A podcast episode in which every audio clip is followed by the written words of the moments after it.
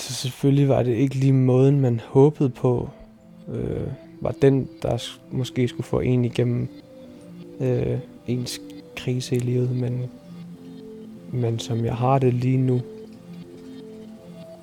føler jeg, at det er noget rigtig lort, men også kan være en måde for mig at komme ud på den anden side.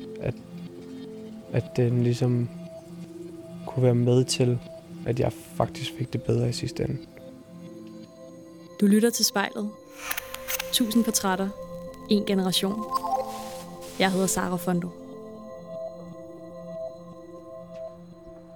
Jeg har lige parkeret min cykel her uden for Rigshospitalet, og lige om lidt, så skal jeg ind og lokalisere den stue, som Lukas ligger på. Lukas er 24 år, og for blot 2 måneder siden fik han konstateret akut lymfatisk leukemi. Netdokter fortæller mig, at det er en akut form for blodkræft, som er meget sjælden og meget alvorlig. Man kunne godt forestille sig, at det virkelig ville få en ned i kulkælderen at få sådan en besked. Men da jeg talte i telefon med Lukas, der fik jeg indtrykket af, at det modsatte faktisk er tilfældet for ham. At han allerede befandt sig i kulkælderen, inden han fik kræft, og han ligesom bruger sin kræft til at få en frisk start på livet. Selvfølgelig er det stadigvæk skide hårdt for ham at gå igennem det her, det betvivler jeg slet ikke. Men han virker til at være opsat på at få noget positivt ud af det, at blive en bedre version af sig selv. Så jeg vil rigtig gerne vide mere om, hvad det egentlig har betydet for Lukas at få kræft. Så lad os se, om ikke vi kan finde ham et sted herinde i bygningen. Hej. Hej.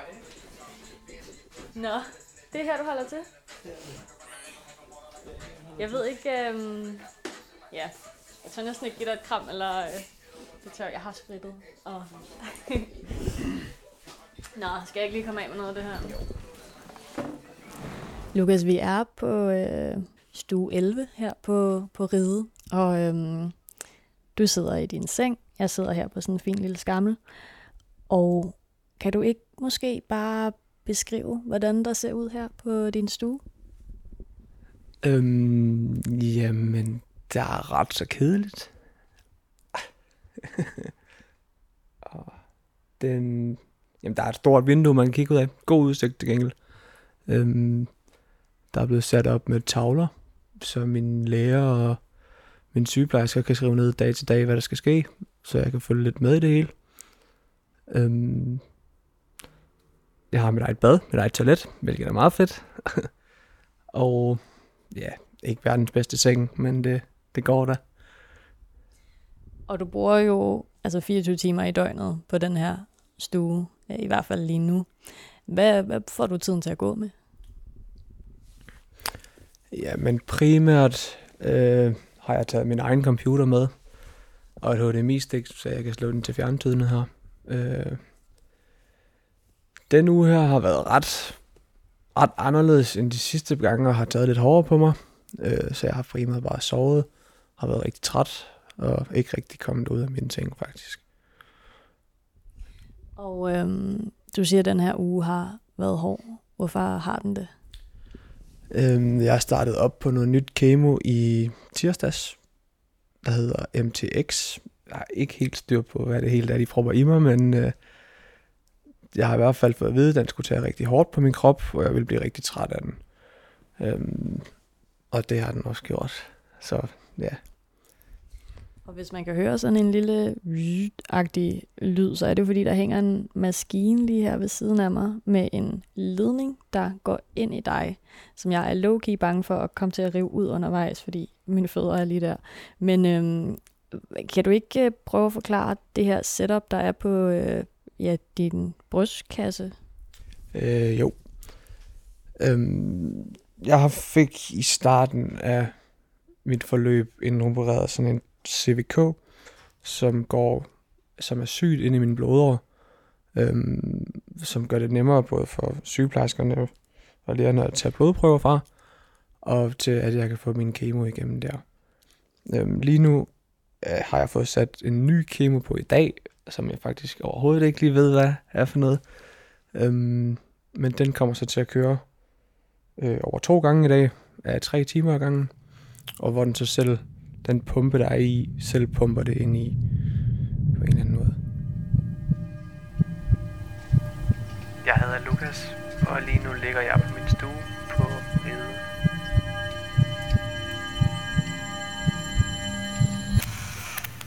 Lukas, vi har ikke ændret position. Jeg sidder stadigvæk på skamlen. Du ligger i sengen. Men til gengæld, så har du fundet din mobil frem, og du har sat den på kamera, så du kan se dig selv. Fordi jeg har desværre glemt det lille spejl, jeg lovede ellers at tage med. Men så er det jo godt, at vi har teknologien til at redde os. Men jeg synes egentlig, vi skal lægge ud med, at du lige prøver at lukke øjnene. Og så bare tage en god, dyb vejrtrækning helt ned i maven. Og når du føler, du er klar, så må du godt se på dig selv inde i din mobil. Kan du prøve at beskrive ham, du ser på?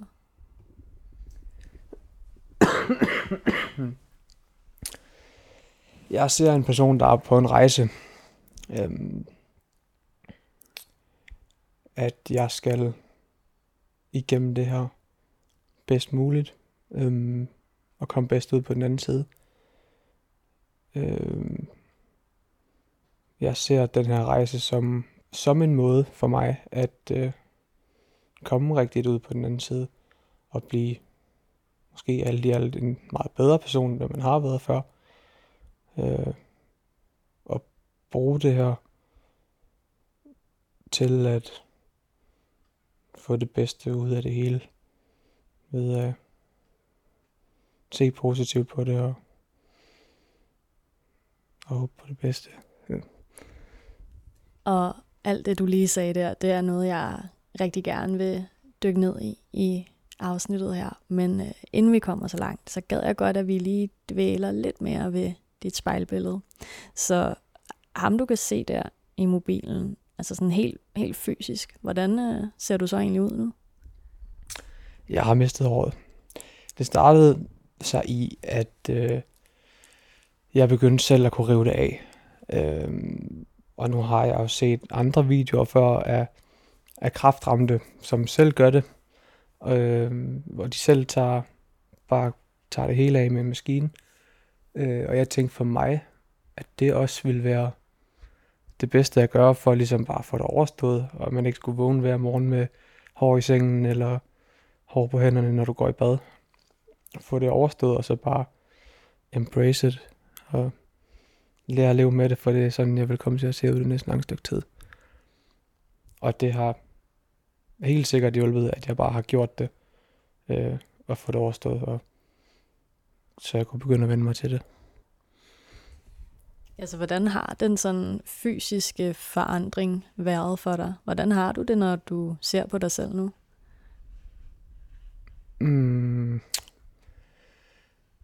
Altså, det har været lidt op- og nedtur. Meget af den væske og den kemo og de piller, jeg har fået, har gået i kinderne på mig. Og det synes jeg har været en af de ting, der har været trælse at skulle se på. Ikke at jeg ikke kan leve med det, men det er da en kæmpe forskel på, hvordan man normalt ser ud. Nogle tidspunkter har min mave også været helt opsvulmet og hævet og kunne dårligt nok se min navle på et tidspunkt. Det var også mærkeligt. Min krop er svag. Min krop er meget svag. Min ben er slet ikke, som de var før. Jeg hedder Lukas, og jeg har akut lymfatisk leukemi. Og kunne du måske lige hurtigt prøve at finde mobilen frem igen? Fordi at da jeg spurgte dig ind til ham, du så i kameraet der i starten, der fortæller du om den her kamp, du går igennem nu, og hvordan du ligesom vil bruge det til at komme ud på den anden side.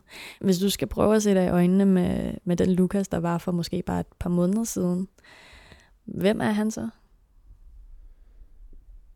Jeg tror, at Lukas altid førhen har været en enormt kærlig, god person og altid ville andre det bedste. Men har altid bikset med en masse ting. bare det sidste år har virkelig været et lorteår for mit vedkommende. Der er sket rigtig mange ting, så jeg ved ikke, om man måske kan kalde mig lidt uheldig, men det har det sidste år i hvert fald været et uheldigt år for mit vedkommende.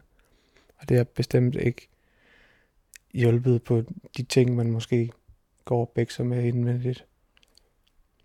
Hvad føler du, det er, du bækser med indvendigt?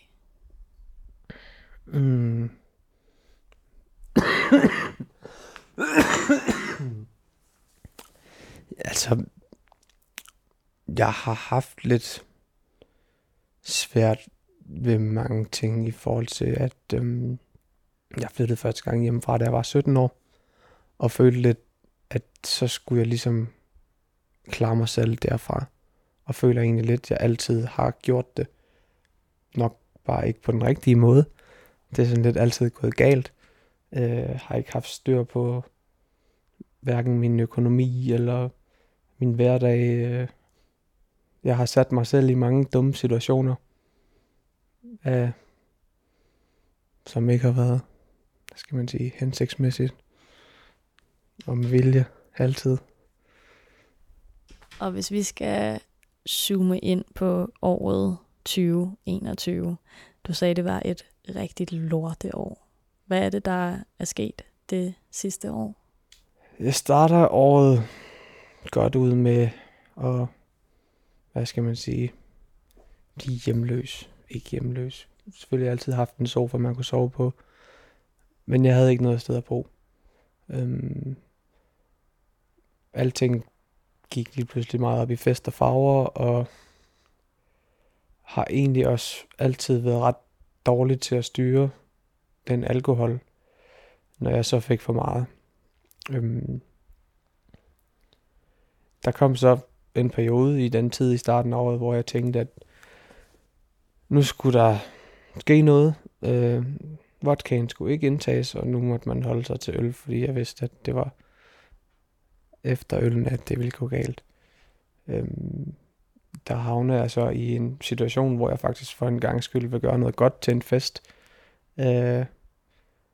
Og kommer så lidt i problemer med noget politi, som tog ret hårdt på mig, i forhold til, at det var en rigtig grim oplevelse med noget hund og anholdelse. Og lige i det her, at det skete, der jeg lige startede på pædagogseminaret,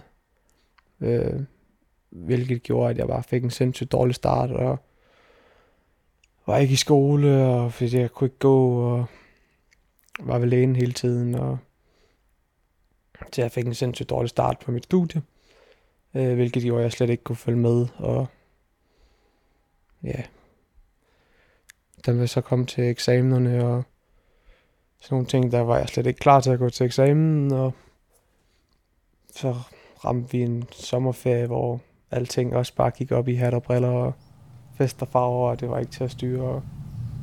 Så der har ikke rigtig været styr på noget det sidste år. Jeg hedder Lukas, og jeg har nemmere ved at komme igennem dagen, når jeg er positiv.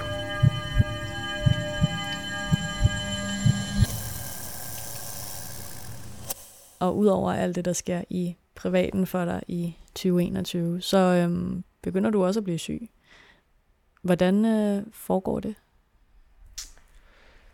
Jamen, det starter så med i alt det her, at jeg går og begynder at føle en smule ubehag i et par uger. Og jeg havde været ude og stå på skateboard en dag, og fået kæmpe store blå mærker op og ned af mine ben, hvilket jeg normalt kender min krop nok til at vide, at det er ikke noget, jeg får normalt. Jeg var begyndt at have blødninger i munden, efter jeg havde børstet tænder, som ikke ville gå væk. Så jeg vågnede morgenen efter helt sort i munden af størknet blod.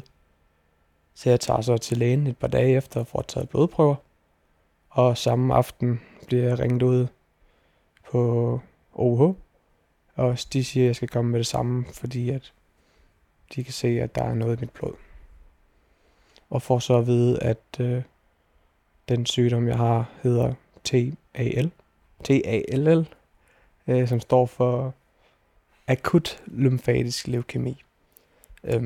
Og jeg fik da at vide, at det var en meget dødelig sygdom, og hvis man ikke reagerer på den inden for et par måneder, så dør man faktisk af den. Yep. Og kan du huske, hvordan du reagerer, da du får den melding? Det kom så selvfølgelig et kæmpe chok. Man vidste ikke helt, hvordan man faktisk lige skulle reagere på den. Men da lægen var færdig med at snakke, der brød ens verden bare fuldstændig sammen, og jeg nærmest løb ud af det rum, vi sad i, hvor jeg fik det at vide, og skulle bare ud og have noget luft og stå. Og ja, det kunne hverken, kunne ingenting. Vidste slet ikke, hvad man skulle tænke. Så jeg kan jo ikke lidt lade være med at tænke, at du altså lidt i forvejen følte, du var på bunden. Vil det at få en kræftdiagnose umiddelbart ikke få dig til ligesom at ryge endnu længere ned i det sorte hul? Jo. Altså det skulle man jo mene, og det tænker jeg da også helt sikkert, da det var, jeg fik det at vide. Og jeg tror også først, at det efterfølgende, at jeg har tænkt det her som om, at det kunne blive min nye chance til at komme ordentligt ud på den anden side. Fordi det afholder mig også for at kunne rigtig mange ting. Det afholder mig for at komme ud og måske gøre en masse dumme ting, eller hvad ved jeg. Men jeg tror samtidig med, eller i forbindelse med den sygdom her, at den helt sikkert vil få mig til at sætte pris på en masse ting her i livet, og være med til at ændre mit syn på, hvordan jeg egentlig skal være over for mig selv og for andre mennesker. Ja. Så hvad har det betydet for dig at få kræft? Ja, altså selvfølgelig var det ikke lige måden, man håbede på, var den, der måske skulle få en igennem ens krise i livet, men som jeg har det lige nu, føler jeg, at det er noget rigtig lort, men også kan være en måde for mig at komme ud på den anden side. At den ligesom kunne være med til, at jeg faktisk fik det bedre i sidste ende. Så hvis vi lige skal prøve at anlægge sådan et fremtidssyn, hvad for en Lukas vil du så gerne være, når du en dag er færdig på ride med kræft? Jamen, jeg vil helt sikkert være en, der gør noget godt for andre mennesker. Nu var det jo, som sagt, jeg ved ikke, om jeg har sagt, men pædagoguddannelsen, jeg læste til, og har egentlig altid elsket mennesker, og min plan var, at jeg ville arbejde på et bosted, måske en dag, og hjælpe andre unge mennesker. Jeg vil i hvert fald være et menneske, der helt sikkert vil tænke meget mere over at nyde livet, få det bedste ud af hver dag, og bare sætte pris på, at man er her. Jeg hedder Lukas, og jeg prøver at se min kræft som en ny start på livet.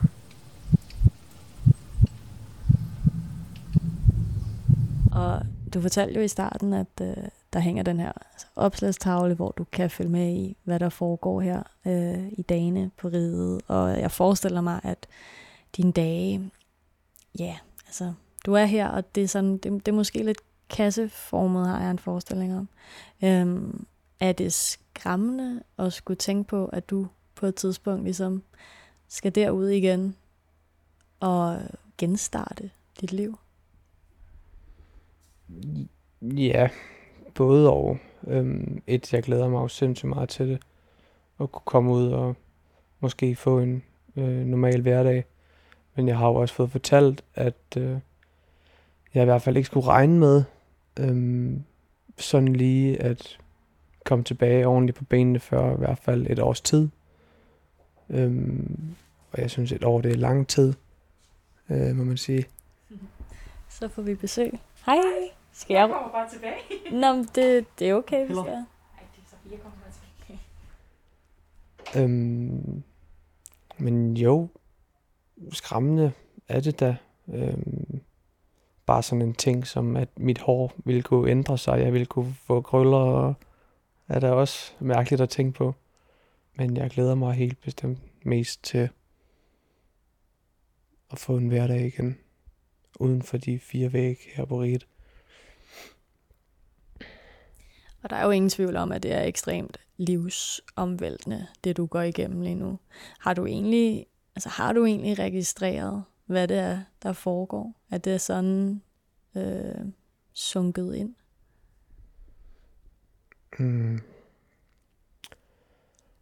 Ja, det spørgsmål har jeg jo egentlig tænkt meget over, og jeg tror det faktisk ikke. Jeg synes, det er svært at sætte ord på, hvad der egentlig sker omkring mig. Og jeg synes, et spørgsmål som, hvordan har du det, helt klart er det sværeste at svare på. Fordi egentlig er jeg jo okay, men samtidig er jeg jo ikke okay. Så ja, det er sindssygt svært. Og hvor tankerne lige fører en hen i sådan et spørgsmål. Så hvordan har du det virkelig? Ja, men jeg har det jo nok skidt. Jeg har træls over det, jeg ikke kan. Jeg føler, jeg mangler noget i min hverdag. Jeg mangler noget at gå op i. Jeg mangler at kunne komme ud og trække luft. Jeg mangler at gøre de ting, jeg elsker at gøre. Og føler, at egentlig at alt det er blevet taget fra mig i forbindelse med min sygdom.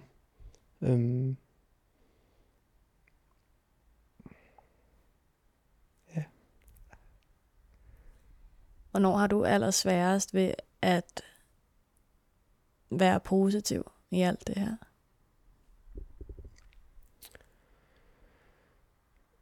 Det har altså faktisk så har jeg kun været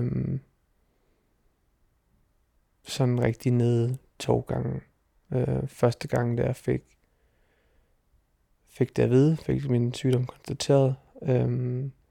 Og her anden gang, da jeg lå indlagt på Odense Hospital. Det var faktisk første gang efterfølgende, at det sådan virkelig ramte mig. Fordi jeg havde en træls uge med feber, og begyndte ikke at spise, og man havde ikke lyst til noget. Det er aldrig sjovt. Jeg skulle have det dårligt hele tiden. Bare en ting som, at nu har jeg ligget her på Rigshospitalet siden mandag, og har faktisk ikke været udenfor lige siden.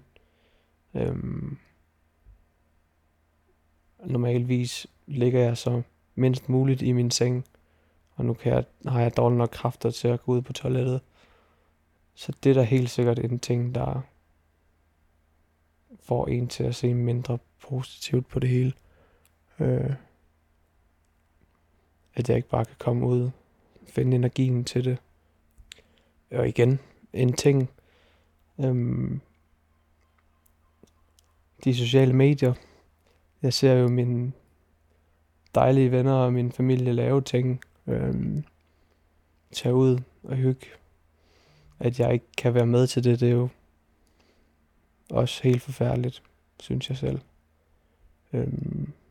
Selvfølgelig har jeg sindssygt stor forståelse for, at de gør det. Jeg fortæller dem jo det også altid, at de bare skal nyde det, og hvis de spørger ind til, hvordan jeg har det, og ønsker dem en god aften, og det skal de selvfølgelig have.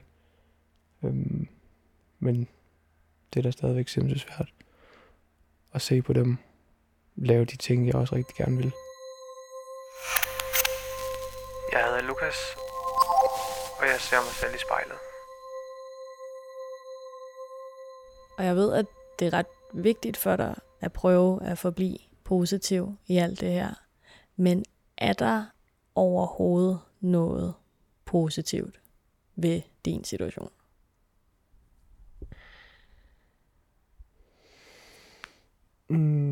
Altså, jeg vil jo sige, sygdommen som sådan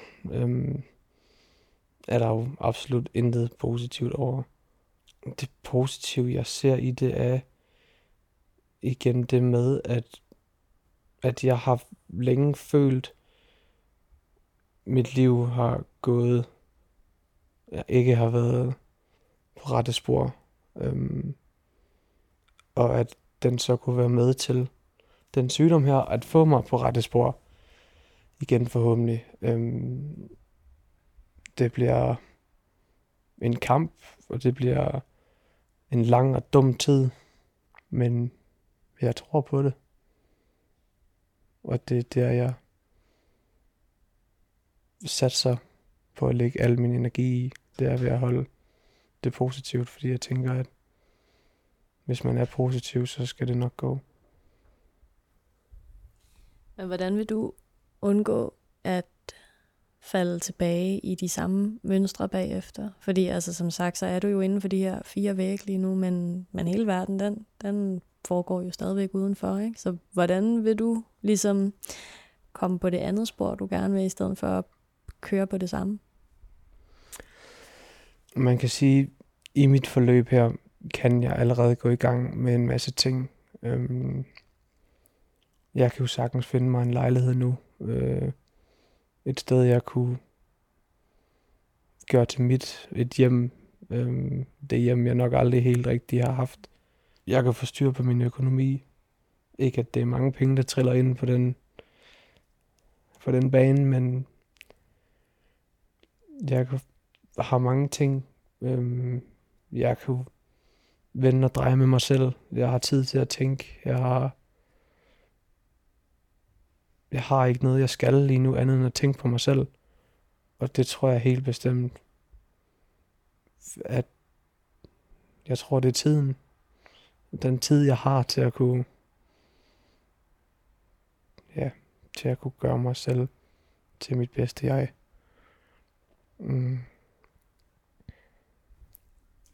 Og vi har jo snakket om, hvordan du ligesom har været tvunget til at være i dit eget selskab, og det er lidt nyt for dig. Har du lært noget nyt at kende ved dig selv? Altså, jeg har jo nok indtil videre fundet ud af, at så slemt er det nok heller ikke at tage lørdagen alene derhjemme, i stedet for at tage ud med vennerne. Men nej, ikke rigtig endnu. Jeg synes, hovedet har været rigtig fyldt med sindssygt mange ting, og jeg skulle nok lige finde plads i det hele. Men jeg er slet ikke i tvivl om, at det kommer, når jeg lige er kommet ind i rutinerne med hospitalerne, og der måske forhåbentlig kommer en nogenlunde mere stabil hverdag i det hele, at de ting nok skal komme hen ad vejen. Jeg hedder Lukas, og jeg vil gerne komme ud på den anden side som en forbedret version af mig selv.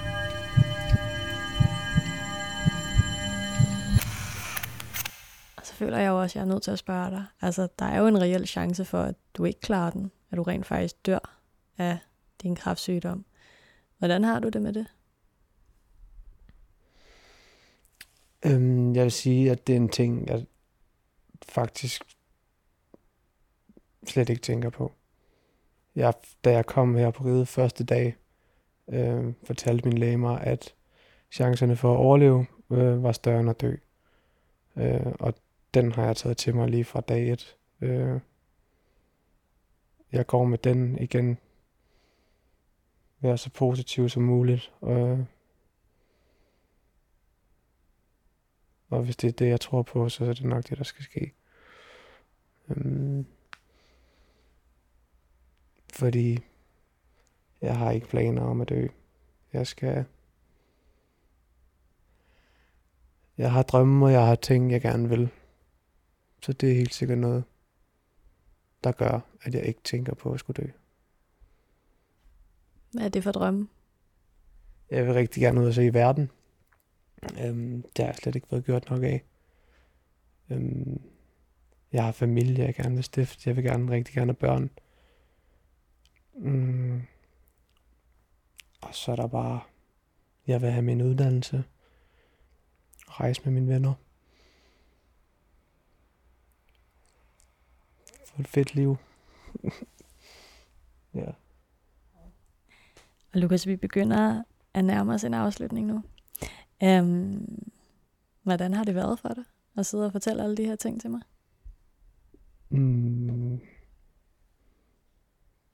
Det har været lidt grænseoverskridende. Normalt har jeg jo kommet ud med mange ting igennem min Instagram og egentlig skrive det ned, men ikke lige så meget, man sådan får åbnet munden og snakket om det. Der er det jo mest bare i ens eget hoved, man får det ned på tekst. Jeg synes, det er sindssygt svært at skulle sætte ord på ens tanker og følelser. Da det jo er en forfærdelig situation, jeg egentlig står i, men også meget rart at prøve at komme ud med i hvert fald, og som igen er en ting, jeg gerne vil blive bedre til, det med at arbejde med mig selv, med at åbne munden, komme ud med ens følelser. Ja, og det er en del af min proces i det her. Ja. Jeg synes i hvert fald, at det er pisse sejt, at du har haft lyst til at dele alt det her. Jeg synes næsten, vi skal slutte af med at kigge også. Det er kun dig, der skal kigge dig selv i spejlet en aller sidste gang.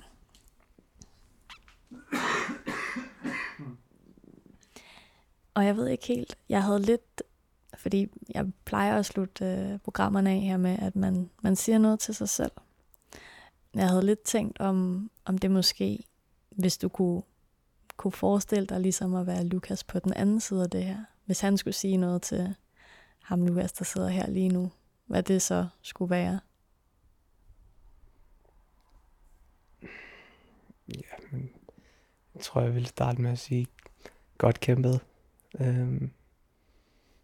Og så ville jeg nok også sige, at tag det som en rejse, tag det som et bump på vejen, der skal overstås, og du skal nok komme ud på den anden side på bedst mulig vis. Og så selvom det er hårdt, så prøv at nyde det. Det bedste du kan. Tænk på de mennesker, du har omkring dig. Alle dem, der ved dig det bedste og ønsker dig det bedste. Det skal nok gå. Det er jeg sikker på. Hvis du eller en du kender skal være med i spejlet, så skriv til os på Instagram.